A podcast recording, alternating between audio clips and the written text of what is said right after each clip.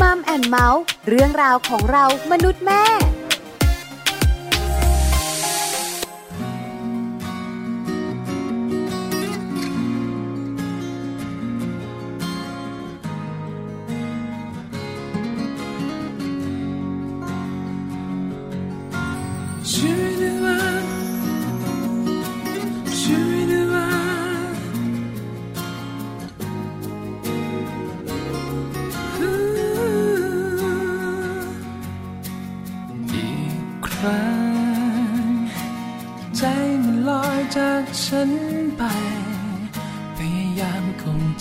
ท่าไรไม่ไหวอีกแล้วเหมือนเดิมทุกครั้งที่ผ่านพยายามหยุดใจเอาไว้ เก็บไว้ รักเธอแต่กลัวช้ำใจเหมือนที่เคยเจ็บมา อยากถามเธอ สักครั้งได้ไหม จะบอกรักไป เธอจะฝากหัวใจเธอ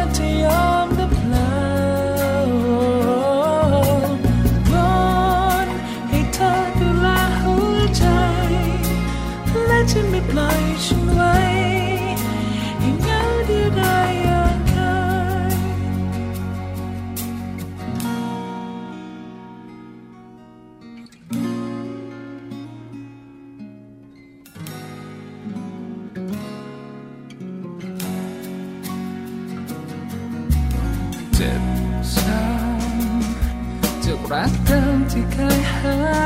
ยไป วันและคืนปวดร้าวเท่าไร ไม่ลืม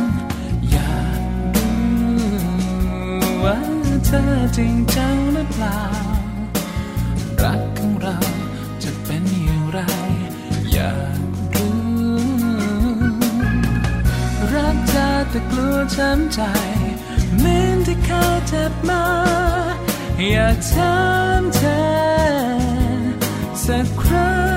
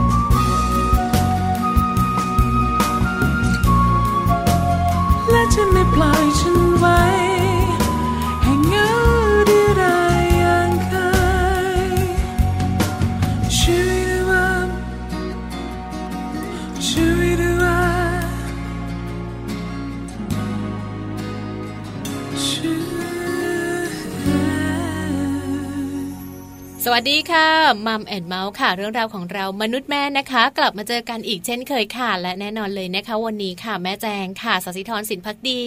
สวัสดีค่ะ แม่ปลาค่ะ ปาลิตามีซับนะคะ เจอกันค่ะสองแม่นะคะกับหนึ่งชั่วโมงค่ะค่ะวันจันทร์ถึงวันศุกร์เลยค่ะวันนี้เจอการค่ะก็ต้องเป็นเรื่องของการดูแลเจ้าตัวน้อยกันใช่แล้วค่ะในการเลี้ยงลูกเนี่ยนะคะ คุณแม่หลายท่านก็บอกว่ามีลูกมีความสุขเนอะอืมแต่นอกเหนือจากความสุขเนี่ยนะคะ มันก็มีแบบว่าเรื่องบางเรื่องให้กลุ้มใจเหมือนกันเนี่ยเยอะนะคะเลยละค่ะใช่ไหมแล้วถ้าบ้านไหนนะคะ มีเจ้าตัวน้อยอืมที่อยู่ไม่เฉยโอ้โหอยู่เฉยนานไม่ได้อืมอืมเวียนหัวปวดหัวทีเดียวเนี่ยนะคะค่ะมาแบบว่านั่งตรงนี้เล่นตรงนี้เราก็ว่าตรงนี้แล้วไปเล่นตรงนั้น แล้วก็ว่าตรงนั้นอืมคือทั้งวันน่ะอืมหลายคนเนี่ยนะคะ ก็มีคำถามมากมายหนึ่งในนั้นก็คือเรื่องของการสร้างสมาธิให้ลูกอ่าเพราะอยากให้ลูกเนี่ยนะคะ จดจ่ออยู่กับสิ่งใดสิ่งหนึ่งนะให้เกิดสมาธิ แต่ธรรมชาติเราก็เด็ก ๆ ก็ไม่ได้จดจ่ออะไรได้นานๆเนาะเออแต่ว่าบางแต่เดี๋ยวบ้านเนี้ยบางบ้านอาจจะแบบ มันไม่นานเกิน เดี๋ยวนี้มันแบบว่ามันเร็วมากเร็วเร็วเกินไปอะไรอย่างด้วยเงี้ยเทคโนโลยีต่างๆ ที่ทำให้เด็กเนี่ยนะคะปรุดปราดอะไรเนอะอย่างเงี้ย เด็กๆเนี่ยนะคะ ก็เลยรู้สึกว่าซนมากกว่าเดิมค่ะคุณแม่หลายท่านก็กังวลอ่ากลัวว่าลูกเนี่ยนะคะ จะไม่มีสมาธิ เหมือนเด็กสมาธิสั้นหรือเปล่าอ่าใช่ไหมลูกป่วยไหมเนี่ยลูกแบบทำไมลูกฉันโอ้ยุบให้ยิบโตจังเหลือเกินโอ้ไม่เห็นเหมือนเด็กบ้านนั้นเลยนั่งนิ่งเลยเออใช่ใช่ป่ะค่ะมีการเปรียบเทียบเพราะฉะนั้นวันนี้มัมซอรี่ของเราเนี่ยนะคะ จะมีเรื่องของการสร้างสมาธิให้เจ้าตัวเล็กค่ะ วันนี้นะคะประเด็นของเราคือเทคนิคง่าย ๆ สร้างสมาธิให้เจ้าตัวเล็กอ่าหลายคนต้องตามนะใช่ค่ะเพราะเราสองคนเองก็อยากรู้ค่ะที่สำคัญเนี่ยนะคะ บอกเลยข้อมูลที่บอกอืมไม่ยาก ทำได้เองที่บ้านด้วยนะคะ เดี๋ยวติดตามกันในช่วงของมัมสตอรี่ค่ะ ส่วนช่วงโลกใบจิ๋วนะคะ How to ชิวๆของคุณพ่อและคุณแม่ค่ะ วันนี้แม่แปมก็ยังชิวเหมือนเดิมเลยนะคะนำเรื่องราวของโครงสร้างของครอบครัวไทยในอนาคตมาฝากกันแบบชิวๆด้วยล่ะ ใช่แล้วล่ะค่ะอืมไม่รู้เหมือนกันเนี่ยนะคะว่าจะเป็นอย่างไรค่ะเพราะว่าปัจจุบันนี้นะคะ คนไทยของเราก็เป็นครอบครัวที่เล็กลงใช่ค่ะค่อนข้างเยอะนะเนาะยิ่งเป็นในเมืองเนี่ยนะคะอืมค่อนข้างจะเล็กมากใช่พ่อค่ะแม่ลูก อาจจะเป็นพ่อแม่ลูกๆอะไรอย่างเงี้ยอ่าก็จะน้อยลงค่ะแต่ถ้าเป็นต่างจังหวัดก็จะเป็นสังคมที่แบบอีกสังแบบคมหขนึ่งยายเป็นครอบใช่ไหมครัวะที่แบบว่ามีคุณปู่คุณย่าคุณตาคุณยายอยู่ด้วย อันนี้ในปัจจุบันค่ะแต่ในอนาคตจะเป็นแบบไหนอย่างไรคุณผู้ฟังคะเนอะโลกใบจิ๋วเดี๋ยวมาตามกันได้รู้แน่ค่ะ ค่ะ ส่วนในช่วงของ Happy Tip for Mom นะคะ ข้อมูลดีๆ ของคุณแม่มือใหม่ค่ะ วันนี้เนี่ยอยากจะนำไปเรื่องของการทำความเข้าใจลูกน้อยนะกับเหตุผลเชิงบวกเพียง 6 ข้อเท่านั้นเองนะคะ สามารถเหตุผลเชิงบวกใช่อืมสามารถที่จะแบบว่าฟังแล้วก็นำไปแบบทำตามได้เลย เพราะว่าเราแบบอยากให้ทุกๆบ้านเนี่ยเขารู้ว่าจริง ๆ แล้วถ้าหากว่าลูกเป็นแบบเนี้ยเราจะต้องแบบคิดยังไงทำยังไงเออนะคะคืออาจจะรู้สึกเป็นคำยากหน่อยเนอะคำเหเหตุตุผผลลเชิเชิงงบบววกกอะไรอย่างเงี้ยอืมเพราะฉะนั้นเราเองเนี่ยนะคะต้องตามค่ะเพราะว่าแม่แจงบอกไม่ยากไม่ยากไม่ยากแล้วเราก็ทำได้ค่ะหกข้อเองใช่ค่ะถ้าใครกลัวจำไม่ได้อ่าอะเตรียมค่ะ อุปกรณ์การจดอนุญาตไม่ว่ากันเนี่ยนะคะ ถ้าพร้อมแล้วไปเลยมะ ไปฟังค่ะ Happy Tip for Mom ค่ะ Happy Tip for Mom เคล็ดลับสำหรับคุณแม่มือใหม่ เทคนิคเสริมความมั่นใจ ให้เป็นคุณแม่มืออาชีพทำความเข้าใจลูกน้อยด้วยเหตุผลเชิงบวกเพียง 6 ข้อ หลายครั้งนะคะที่คุณพ่อคุณแม่บอกให้ลูกทำในสิ่งที่อยากให้ทำโดยที่ลูกน้อยไม่รู้ถึงเหตุผล สิ่งที่คุณแม่สั่งหรือว่าคุณพ่อสั่งนั้น ลูกน้อยอาจจะไม่ชอบ เช่น การถูกบังคับให้รับประทานอาหารที่ลูกไม่ชอบเป็นต้นค่ะ ดังนั้นวันนี้ค่ะ เราอาจจะต้องมาทำความเข้าใจนะคะว่าลูกน้อยนั้นจริง ๆ แล้วพวกเขาต้องการอะไรกันบ้างค่ะ สิ่งแรกที่เราจะทำได้นะคะ นั่นก็คือ ต้องทำความเข้าใจถึงพฤติกรรมของลูกน้อย ซึ่งลูกๆของเรานะคะจริง ๆ แล้วจะมีพฤติกรรมที่ดีต่อคุณพ่อคุณแม่ค่ะ แต่เมื่อลูกน้อยทำสิ่งที่ผิดพลาดที่ดูไม่มีเหตุผล คุณพ่อคุณแม่ลองหาเหตุผลก่อนนะคะว่าลูกทำแบบนั้นไปทำไม จริง ๆ แล้วค่ะลูกๆไม่ได้ต้องการทำสิ่งที่ไม่ดีนะคะ และเมื่อเราทราบสาเหตุที่แท้จริงของการกระทำนั้นแล้ว ก็จะช่วยทำให้เรานั้นเข้าใจลูกน้อยมากยิ่งขึ้นค่ะ และส่วนที่สองเลยนะคะ การควบคุมอารมณ์ของตัวเองค่ะ คุณพ่อคุณแม่นั้นควรจะต้องควบคุมตัวเองให้ได้นะคะ โดยเฉพาะในเรื่องของอารมณ์ มากกว่าที่เราจะไปควบคุมอารมณ์ของลูกค่ะ ลองนับ1-10ถึง10หรือว่าหายใจลึกๆ หรือบางทีอาจจะเดินออกไปจากตรงนั้น ให้เวลาในการทบทวนความคิดกับตัวเองสักพักหนึ่ง แล้วค่อยกลับมาคุยกับลูกใหม่ก็ได้นะคะ ส่วนข้อที่ 3 ค่ะ การมองในสิ่งที่ลูกพยายาม คุณพ่อคุณแม่ค่ะมักจะมองข้ามในสิ่งที่ลูกพยายาม แต่กลับมองในสิ่งที่ลูกผิดพลาด บางครั้งเด็กๆ อาจจะไม่รู้นะคะ ขีดจำกัดหรือว่าความสามารถของตัวเอง จึงทำอะไรไม่ถูกใจอยู่บ่อยๆ ค่ะ แต่แทนที่คุณพ่อคุณแม่จะสนใจในสิ่งที่ลูกทำผิดพลาด ให้ลองมองไปถึงสิ่งที่ลูกกำลังพยายามดู ก็จะช่วยทำให้คุณพ่อคุณแม่เข้าใจลูกมากยิ่งขึ้นค่ะ ส่วนข้อทีสี่ 4 ให้ความสนใจในพฤติกรรมนะคะ ลูกๆค่ะ มักชอบเรียกร้องความสนใจ เพราะว่าลูกต้องการการตอบสนอง บางครั้งทำให้คุณพ่อคุณแม่รู้สึกเบื่อหน่าย และไม่อยากตอบคำถามที่ไร้สาระบางเวลาลูกน้อยก็ทำเสียงดังจนหนูหูน่ารำคาญ คุณพ่อคุณแม่รู้ไหมคะว่าพฤติกรรมเหล่านั้นทำให้ลูกนั้นได้เรียนรู้วิธีการสื่อสารได้อย่างรวดเร็วนั่นเองค่ะ ส่วนข้อสุดท้าย การปรับเปลี่ยนพฤติกรรมเชิงบวกนะคะ ลูกๆที่มักจะได้ยินคำว่าไม่ หรือไม่ได้ตลอดเวลาค่ะ พวกเขามีแนวโน้มที่จะต่อต้านจากคำสั่งนะคะ และแทนที่คุณพ่อคุณแม่จะห้ามลูกน้อยไปซะทุกอย่าง ลองแนะนำในสิ่งที่ควรกระทำในเชิงบวกค่ะ ซึ่งจะช่วยเปลี่ยนพฤติกรรมที่ไม่เหมาะสมให้กับลูกน้อยได้นะคะ เช่น ให้ลูกช่วยเลือกสิ่งของที่จะซื้อในซูเปอร์มาร์เก็ตแทนการปล่อยให้ลูกวิ่งสนไปทั่ว หรือแทนที่จะบอกว่าห้ามวิ่งรอบๆสระว่ายน้ำก็เปลี่ยนเป็นถ้าหนูเดินแทนการวิ่ง แม่มีขนมเป็นของรางวัลให้ด้วยนะ เป็นต้นค่ะ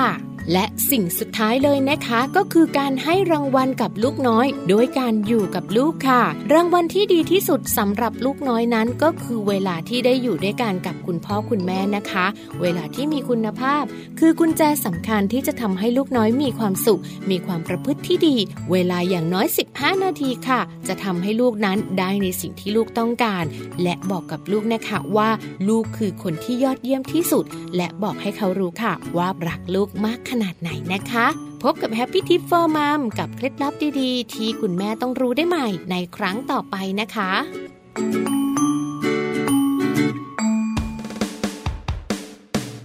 โอ้ความรักโปรดมองฉัน บางเวลา เราพบกันเมื่อวันช้ำใจ เธอเข้ามาโอบกอดฉันไว้แผ่วเบาโอ้ความรัก ที่อ่อนหวานโรยความงามพาหัวใจฉันลอยล่องไป ดูสิดู เธออยู่ไหน เจ้าความรักฉันอยากพบเธอ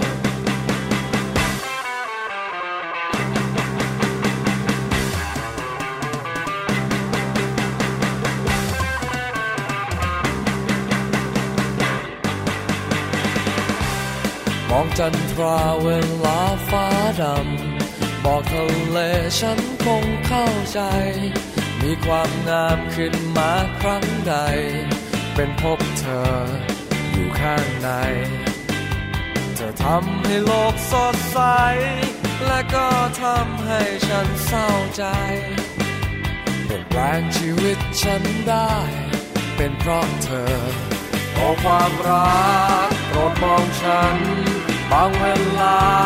เราพบกันเมื่อวันช้ำใจ เธอเข้ามาโอบกอดฉันไว้แผ่วเบาโอความรักที่อ่อนหวานโรยความงามพาหัวใจฉันลอยล่องไป ดูสิดู เธออยู่ไหน เจ้าความรักฉันอยากพบเธอ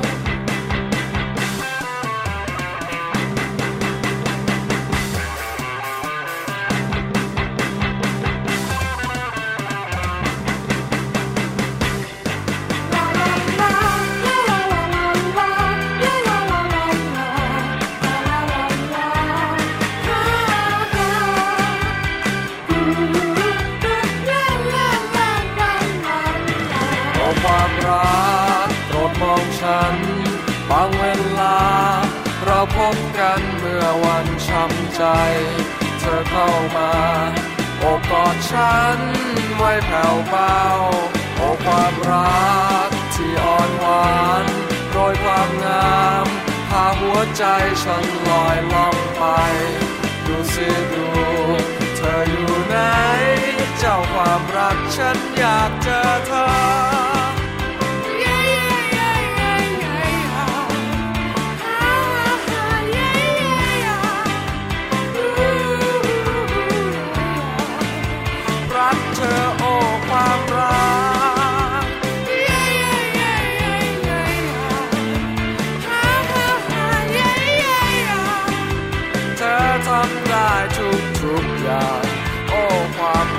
ฉันรักเธอ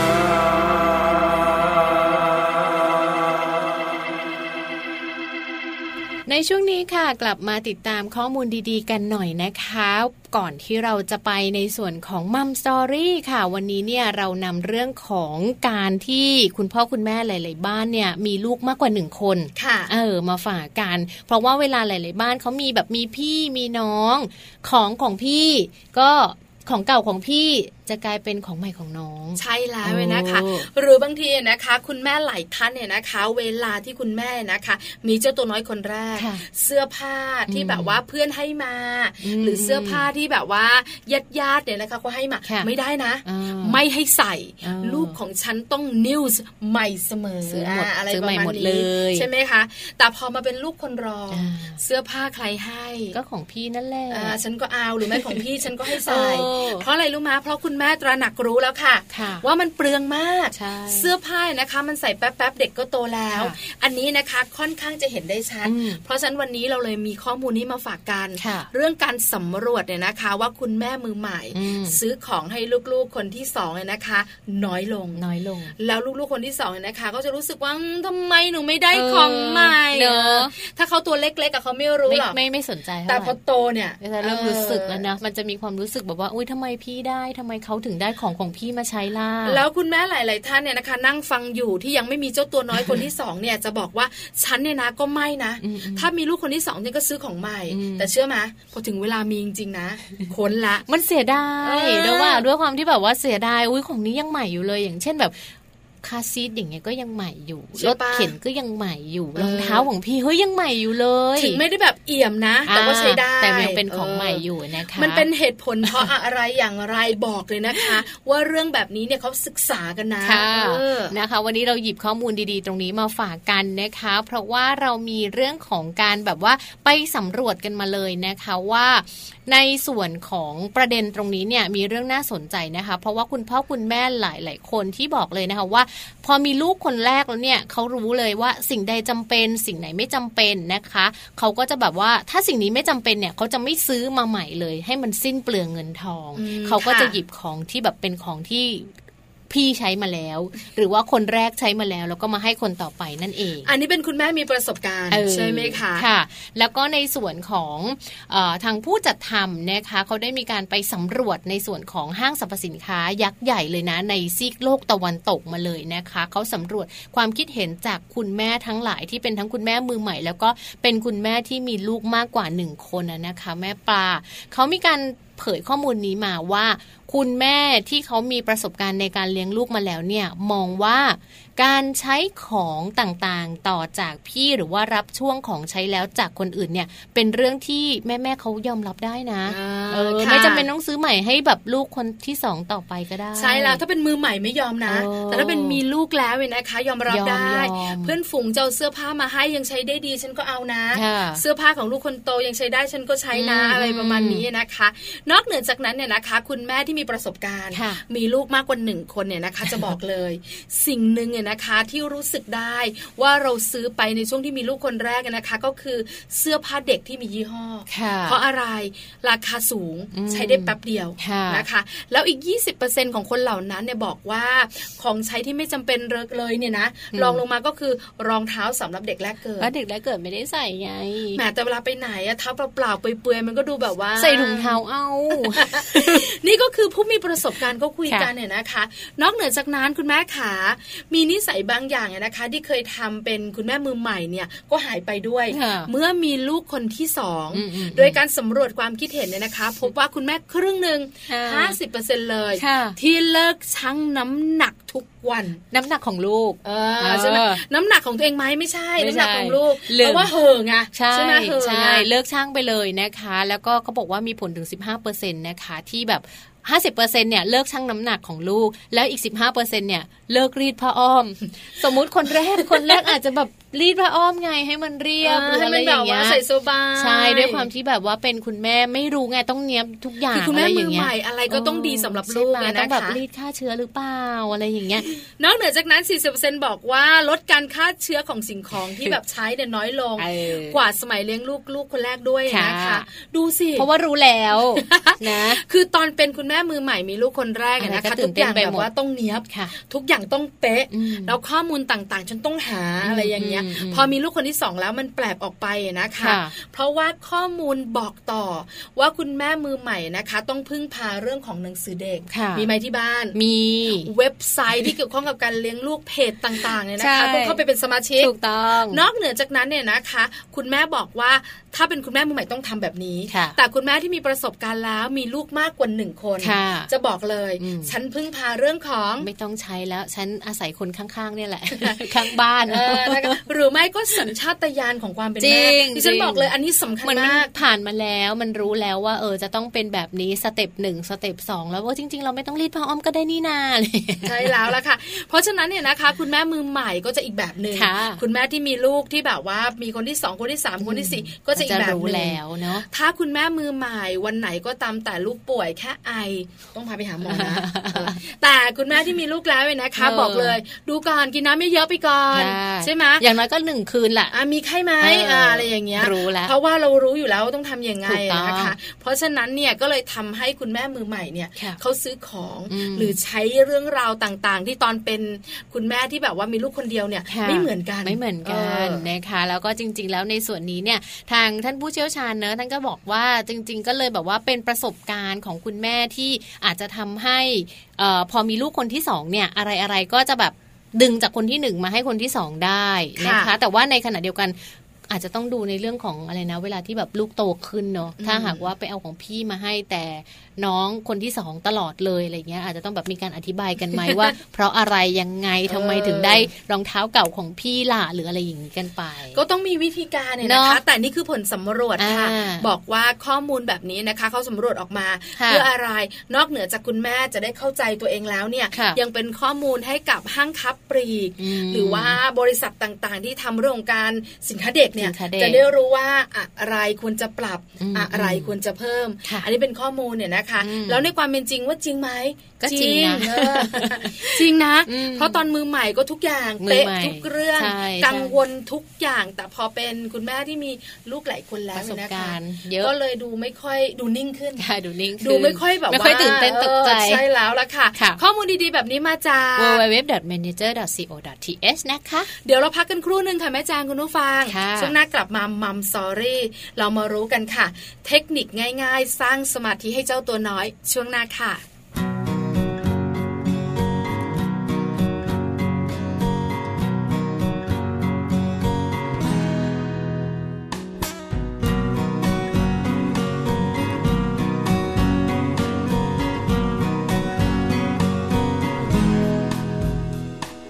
รู้ฉันรู้และเห็นเธอปวดร้าวในใจเธอคิดถึงแต่เขา เพราะรักครั้งนั้นเธอยังไม่ลืมมันไป จะกี่ทีที่เราพบกัน ฉันก็เห็นรอยน้ำตา และเธอก็ยังเสียใจ เห็นฉันเห็นทุกครั้งที่เธอเหงา ใจเธอวนเวียนถึงแต่เขา เฝ้าคิดว่าเขาทำไมต้องจากเธอไป บอกกับเธอให้เธอรับฟัง เพราะฉันรักและเป็นห่วง ไม่อยากให้เธอเสียใจ หากเธอยิ่งคิดแล้วยิ่งต้องเสียใจต้องร้องไห้ ไปกับความคิดที่เธอปวดร้าวยิ่งช้ำใจ หากเป็นอย่างนั้นไม่คิดไม่คิดถึงมันจะดีกว่าไหม ปล่อยใจเธอหยุดพักอยู่กับฉันแค่สักวันอย่าคิดเลย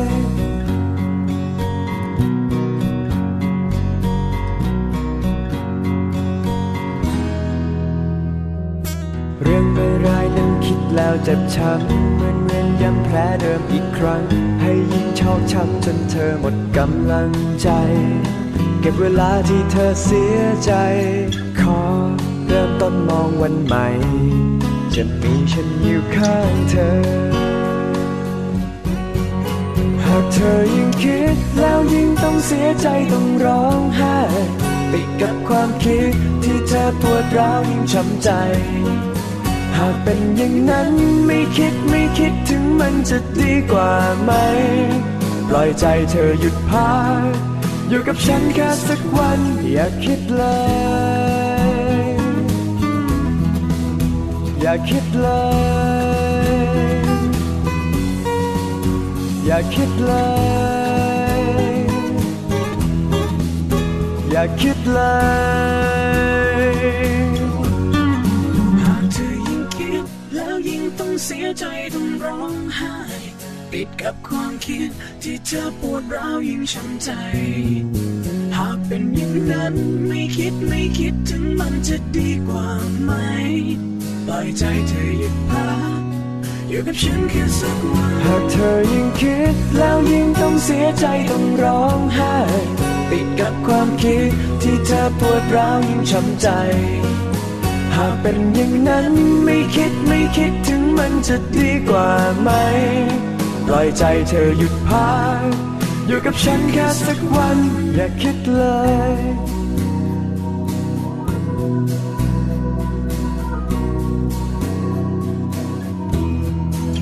อย่าคิดเลย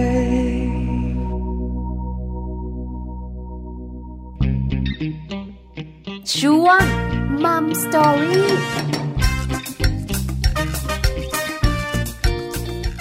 ช่วงของมัมสตอรี่ค่ะวันนี้นะคะ วันนี้เรามีข้อมูลดีๆนะคะ เรียกว่าคุณพ่อคุณแม่หลาย ๆ ท่านเนี่ยอยากให้ลูกเนี่ยเป็นเด็กที่มีสมาธิ เพราะฉะนั้นถ้าหากว่าอยากให้ลูกเป็นเด็กที่มีสมาธิวันนี้ต้องติดตามกับพวกเราค่ะ ใช่แล้วละค่ะ เพราะว่าคุณแม่หลาย ๆ ท่านบอกว่าการที่ลูกมีสมาธิอาจจะทำให้ลูกของตัวเองเนี่ยเรียนดีขึ้น เด็กบางคนมีสมาธิมากๆเนี่ยนะคะ จะซุกซนน้อยลงเนี่ยนะคะ ในขณะที่บางคนเนี่ยมีสมาธิน้อยซนอยู่เฉย ๆ ไม่ได้แล้วที่สำคัญเนี่ยนะคะ วิ่งวุ่นมากมายทำให้คุณแม่หลายคนกังวลปวดหัว วันนี้บอกเลยค่ะ แม่แจงกับแม่ปลายนะคะนำข้อมูลดีๆ มาบอกแม่แม่กันว่าอยากให้ลูกมีสมาธิ ให้ลูกเนี่ยนะคะ จดจ่ออยู่กับสิ่งต่างๆ ได้นานขึ้นเนี่ย เราควรทำอย่างไร บอกเลยนะแปดวิธียากไหมง่ายหมดเลยง่ายหมดเลยจริงๆคุณผู้ฟังนะ มาดูกันก่อนเลยค่ะ วิธีแรกเลยนะคะ หากบ้านไหนอยากให้ลูกตัวน้อยเนี่ยเป็นเด็กที่มีสมาธิต้องทำแบบนี้ จัดบ้านให้เรียบร้อยค่ะ หลายคนบอกว่าคืออะไรเเกี่ยวอะไรดิฉันเองเจอข้อมูลนี้ฉันก็งงเหมือนกันนะ การจัดบ้านให้เรียบร้อยนะคะ มันทำให้ลูกมีสมาธิแบบไหนค่ะ อธิบายหน่อยสิแม่เพราะว่าจริง ๆ แล้วเนี่ยในเรื่องของการจัดบ้านให้เรียบร้อยเนี่ยถือว่าเป็นสิ่งสำคัญเหมือนกันเนี่ยนะคะ เพราะว่าเวลาส่วนใหญ่ของลูกๆเราเนี่ยจะอยู่ที่ไหนคะ บ้านค่ะ อยู่ที่บ้านนั่นเองนะ ถ้าบ้านของเราเนี่ยรก หรือบ้านเนี่ยมีเสียงดังวุ่นวายโวกเวก จะทำให้ลูกมีสมาธิได้ไหมคะ เออใช่ไหมคือเสียงดังตรงไหนเด็กก็หันไปมองแล้ว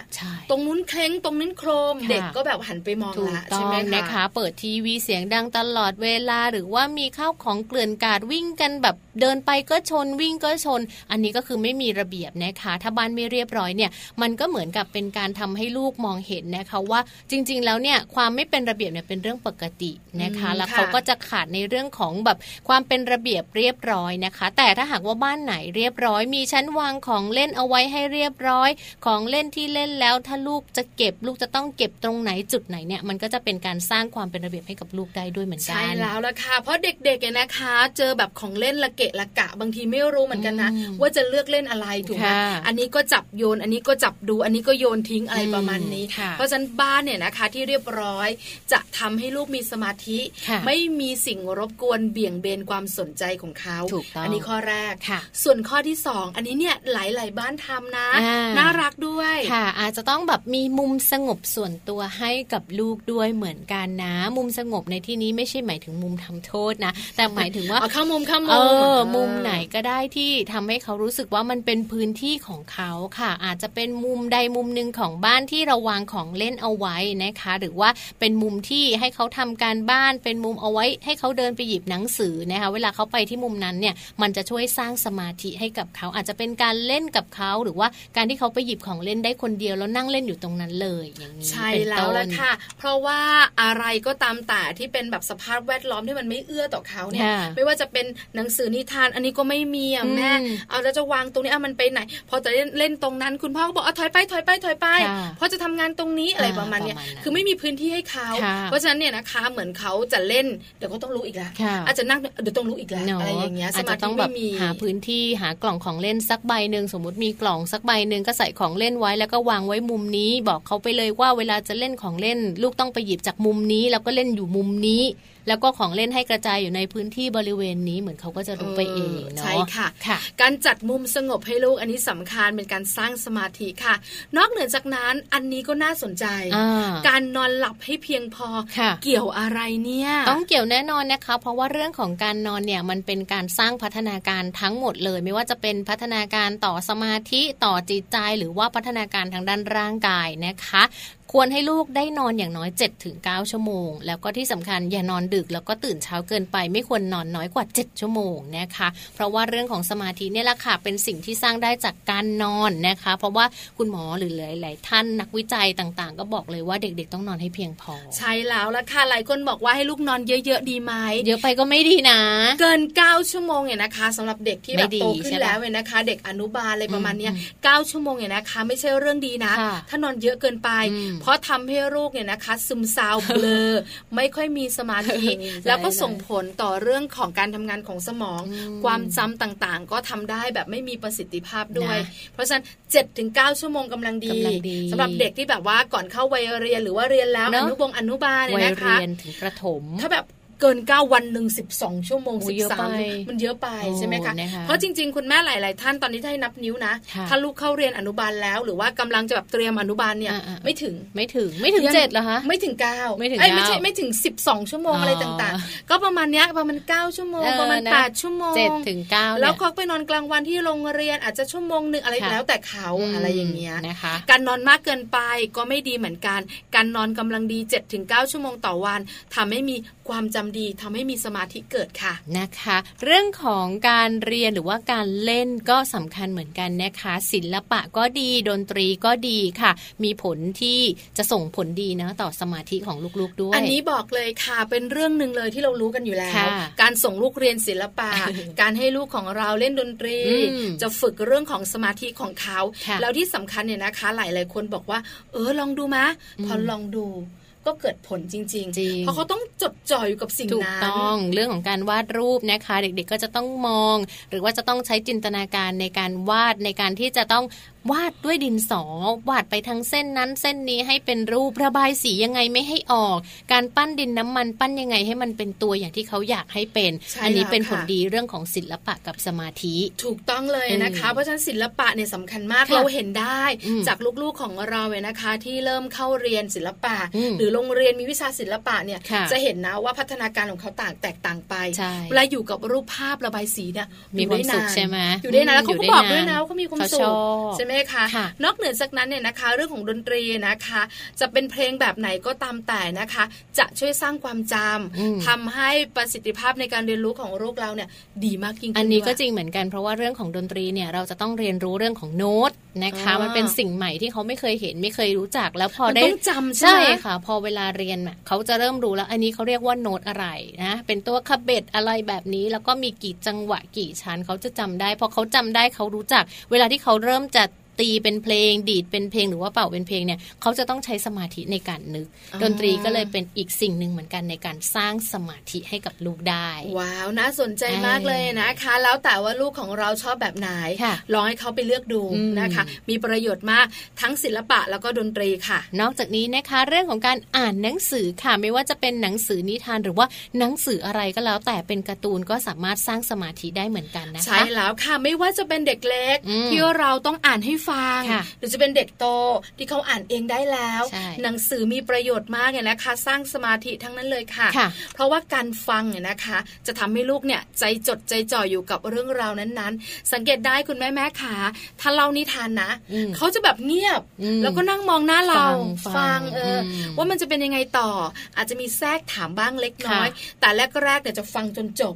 แล้วก็ใช้เวลาในการแบบว่าฟังแล้วก็อยู่เฉยๆอยู่นานนะนานมากใช่ไหมคะอยากรู้แต่พอเรื่องนี้นะคะเล่าสักหนึ่งถึงสองรอบจะเริ่มมีคำถามแล้วทำไมแกะขนหยิกกันแม่ใช่ไหมทำไมแกะมีสามตัวล่ะแม่อะไรอย่างเงี้ยเขาก็จะมีบ้างไงนะคะ เพราะฉะนั้นเนี่ยการที่เราเขานั่งฟังเฉยเนี่ยไม่ได้เฉยอย่างเดียวนะเขาฟังอยู่นะเออมันสร้างสมาธิให้เขาเขาแบบกำลังคิดกำลังนึกกำลังนึกภาพอยู่อ๋อแกะมันหน้าตาเป็นแบบนี้ใช่ไหมใช่ไหมนอกเหนือจากนั้นค่ะการอ่านเองนะคะทำให้เขาฝึกออกเสียง เพราะฉะนั้นสังเกตได้ถ้าลูกของเราเนี่ยนะคะ อยู่ในช่วงแบบว่ากำลังสะกดคำกออากากานอการเด็กสะกดแบบนี้ใช่ไหมคะเพราะฉะนั้นช่วงที่เขาสะกดเนี่ยเขาจะต้องมองก่อนว่าสระอะไรสระอะมอม้าสระอะมออะมะ เพราะฉะนั้นเนี่ย กว่าเขาจะแบบว่าคิดออกมาได้เนี่ยต้องใช้สมาธิคิดก่อนในขณะที่เราเนี่ยโตแล้วมองปลาดเดียวก็อ่านว่าลำไยละแต่เขานี่ต้องแบบรออัมลำยอไอใยนะพอรวมกันนึกไม่ออกเอาใหม่รออัมลำยอไอใยรวมกันลำไยอันนี้ต้องเป็นฝึกสมาธิ เพราะฉะนั้นเนี่ยนะคะ การที่เด็กเขาอ่านเองสะกดเองเนี่ยได้ประโยชน์มากเพราะสาระในภาษาไทย จงจำไว้ให้ดีๆ มันมีเยอะมากแล้วภาษาไทยเนี่ยนะบอกเลยนะเป็นวิชายากนะสังกฤษเนี่ยว่ายากแล้วนะ ภาษาไทยจะยากมาก เจอทั้งวรรณยุกต์สละการผันไม่ตรีไม่โทโอเยอะไปหมดเลย เพราะฉะนั้นเนี่ยนะคะ เด็กๆก็จะมีสมาธิมากเวลาต้องฝึกอ่านสระแอเออมันอะไรแอแอเนี่ยพอพออะไร พอแอแพะบอกไม่มีพอแอแพะเพราะฉะนั้นเด็กๆเขาจะมีสมาธิใช่การอ่านการฟังอันนี้ดีหมดเลยคุณแม่ค่ะถ้าตัวเล็กคุณแม่ก็ช่วยอ่านให้ฟังถ้าตัวโตก็ให้เขาสะกดให้เขาเริ่มอ่านเองได้ แล้วเด็กๆที่สะกดเองได้ไปไหนต้องสะกดนะ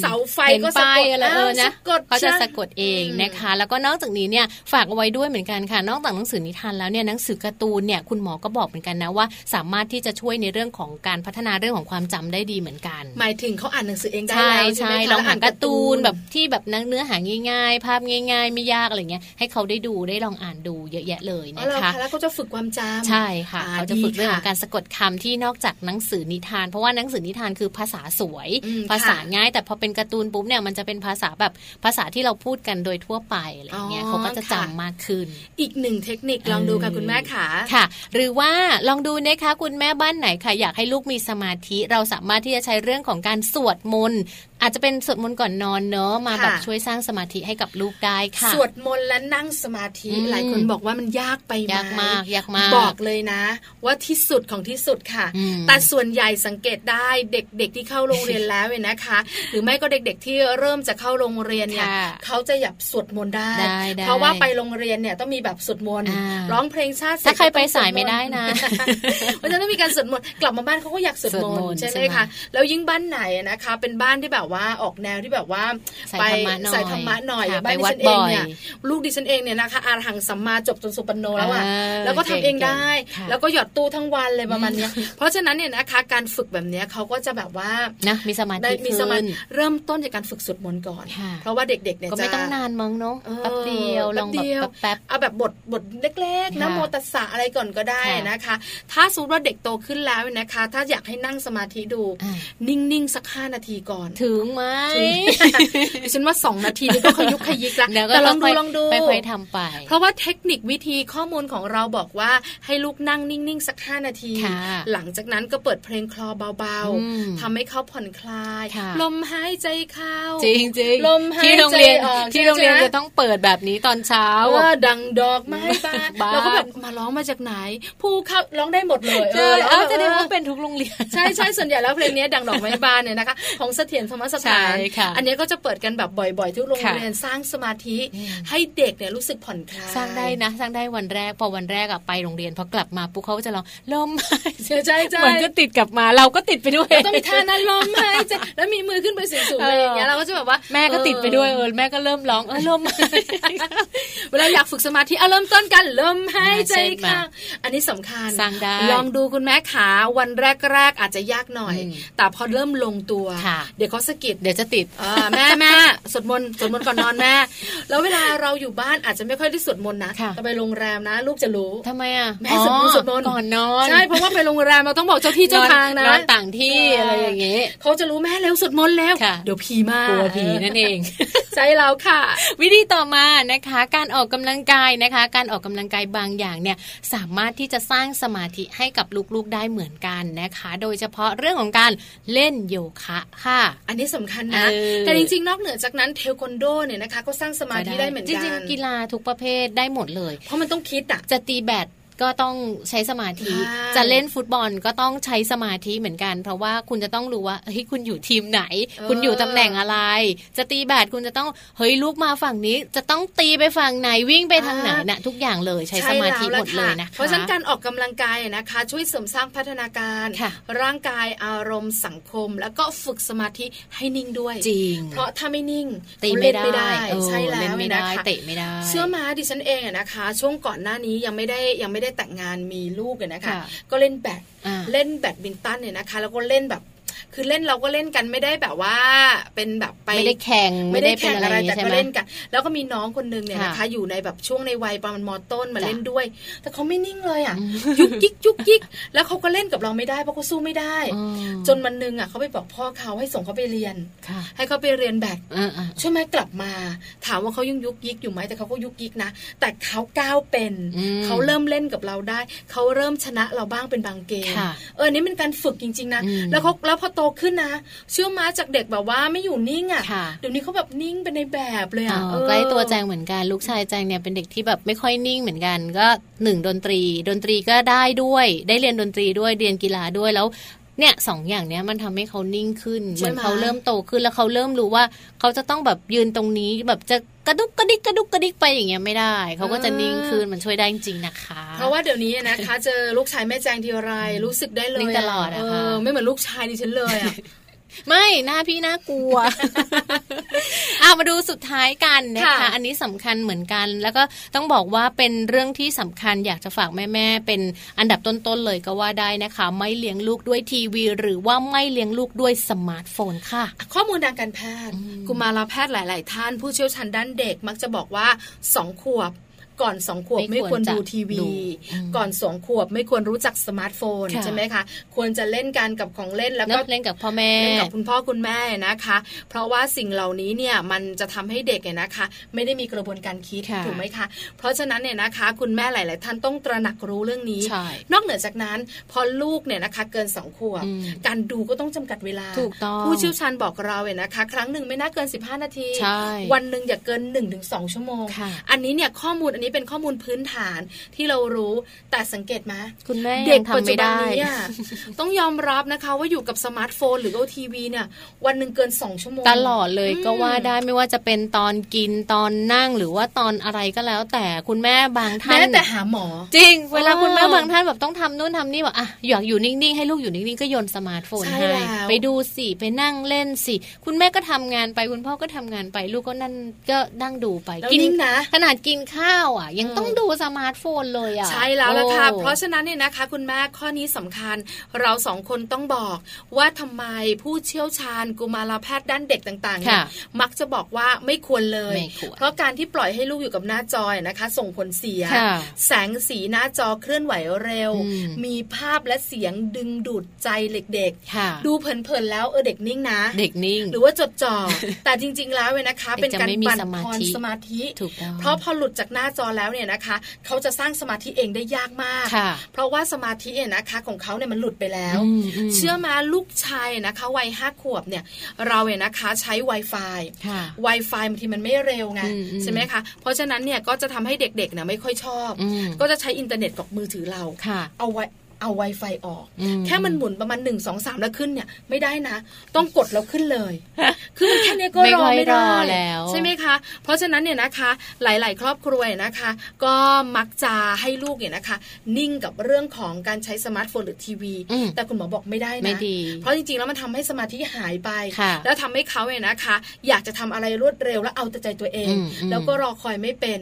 แต่ถ้าคุณแม่ให้เวลากับทีวีและสมาร์ทโฟน อย่างจริงจังและเป็นเวลาจริงๆจำกัดเวลาประโยชน์ของมันก็มีนะใช่เพราะว่าทำให้ลูกเนี่ยนะคะ ค่อนข้างที่จะแบบว่าเรียนรู้โลกภายนอกกว้างขึ้นอยากรู้อะไรก็สามารถ search ได้หาได้นะคะ แต่ว่ารู้อะไรทันโลกอ่าถูกต้องดูข่าว อยากรู้เรื่องของภาพอะไรหรือว่าอยากเห็นภาพอะไรอย่างเงี้ยเราก็แบบสามารถ search ได้ใช่แล้วก็ใช้ให้เป็นประโยชน์ไงไม่ควรนาน วันหนึ่งหนึ่งถึงสองชั่วโมงเนี่ยนะคะ ไม่ใช่ตลอดเวลานะ อาจจะสิบห้านาที อันนี้สิบห้ารวมรวมกันแล้วให้พักตาบ้างอะไรแบบนี้นะคะไม่ใช่อะไรอะไรก็โยนสมาร์ทโฟนนะคุณแม่เป็นห่วง เพราะเดี๋ยวนี้เด็กปัจจุบันนี้สังเกตติดแล้ว ติดแล้ว แล้วก็รอไม่เป็นคอยไม่ได้แล้วเด็กเล็กๆเนอะเราจะเห็นว่าแบบเด็กขวบหนึ่งสองขวบอย่างเงี้ยจับมือถือแล้วสไลด์ปลื้ดปลื้ดเลยนะ เรายังแบบไม่รู้เลยหรือว่าบางทีเขาเล่นเกมกันอะในกลุ่มของเด็กอย่างเงี้ยค่ะเขาคุยกันภาษาแบบ มันคือภาษาอะไร เรายังงงเลยนะคะ ตามกันไม่ค่อยทันแล้วในพ่อแม่ยุคนี้เพราะฉะนั้นอยากให้ลูกเนี่ยนะคะ มีสมาธิก็ต้องมีเรื่องของสมาร์ทโฟนและทีวีจำกัดเวลาเขาให้เหมาะสม 8 ข้อนี้ฝึกสมาธิทำง่ายนะทำง่ายทำง่ายแต่ว่าต้องตั้งใจทำจริง ๆ เพื่อที่จะให้ลูกของเราเนี่ยเป็นเด็กที่มีสมาธินะคะ ข้อมูลดีๆของเรามาจาก Parents One ค่ะ เดี๋ยวเราพักกันสักครู่หนึ่งค่ะ คุณแม่แม่ขาช่วงนักกลับมา เราไปที่โลกใบจิ๋วกัน How to ชิวๆของคุณพ่อคุณแม่ แม่แป๋มบอกว่าวันนี้นะคะ มีเรื่องน่าสนใจมาฝากกัน จะพาไปอนาคตเลยนะคะ ไปดูเรื่องของโครงสร้างของครอบครัวไทยในอนาคตกันพักสักครู่เดี๋ยวกลับมาค่ะ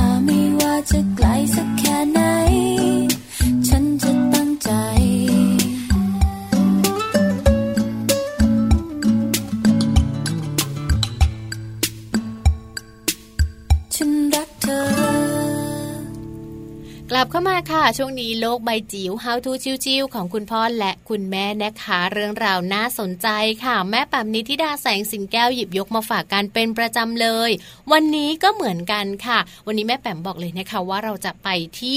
เรื่องของโครงสร้างของครอบครัวไทยในอนาคตเลย โครงสร้างครอบครัวไทยในอนาคตจะเป็นอย่างไร